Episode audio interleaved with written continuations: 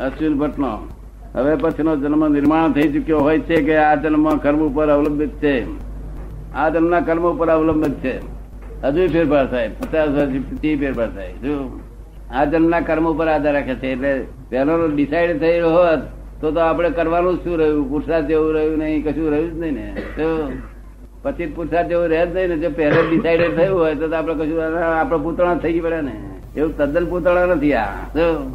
પૂતળા છે ખરા? તો હું આ આખા જગત ને કોઈ મને પૂછે છે કે આ જગતમાં મનુષ્યો ફરે છે?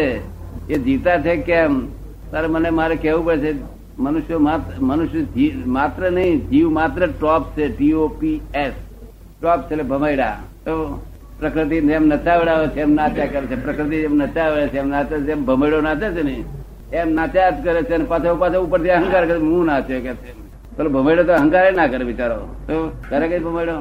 અને આ તો પાછો હું નાચ્યો કે કેવો નાચ્યો આમ તેમ. આ પ્રકૃતિ નચાવે છે નાચે છે અને પોતે કે હું નાચ્યો એટલે કર્મ ઉપર અવલંબન છે. આપણો પ્રશ્ન ખુલાસ થઈ ગયો ને? પછી હવે કોણ? વ્યાપક છે એટલે દેશ કાળ વસ્તુથી અપરિચિન્ન છે. અને આપ કહો છો કે આ પરમાત્મા સર્વવ્યાપક છે. પણ આ ટેબલ માણસ બનાવ્યું તેમાં પરમાત્મા નથી તો આ બે સત્ય શું? તમને વાસ્તવિક જો જાણવું હોય તો બધું સમજાઈ દઉં આ જે જાણ્યું છે ને, તમે લૌકિક જાણ્યું. શું જાણ્યું છે એમ? લોકો લોકોને પણ સાંભળ્યું એવું. તમે જાણ્યું કે પુસ્તકોમાં સાંભળ્યું પુસ્તકો લૌકિક છે. શું છે સાંભળ્યું ને? ચાર વેદ ભળે ને, તાર વેદ ઇટસેલ બોલે this is not dead this is not dead this is not dead આ આત્માનો એ કે છે. શું કે છે આપણે સમજમાં આવે છે? સાંભળ્યું છે એવું? વેદ પોતાની મેરે બોલે છે, નથી, આ નોય આ નોય. એવું જાણવામાં આવ્યું છે આપના આવ્યું છે. ન એટલે આ ધીસ ઇઝ નોટ ડેડ તું આત્મા ગોળું છે, આ વેદમાં નથી કે શું કે છે? ચાર વેદ ઇટસેલ બોલે છે this is not dead this is not dead this is not dead તો આપણે કહીએ કે ભાઈ, વેદમાં કેમ ના આત્મા મૂક્યો? કે આત્મા અવક્તવ્ય છે, અવર્ણનીય છે, નિશબ્દ છે. એ સ્થૂળ સ્વરૂપે છે જ નહીં. સ્થૂળ સ્વરૂપ હોય તો વેદ પુસ્તકમાં આવી શકે. એ તો સૂક્ષ્મતમ છે વસ્તુ. શું છે?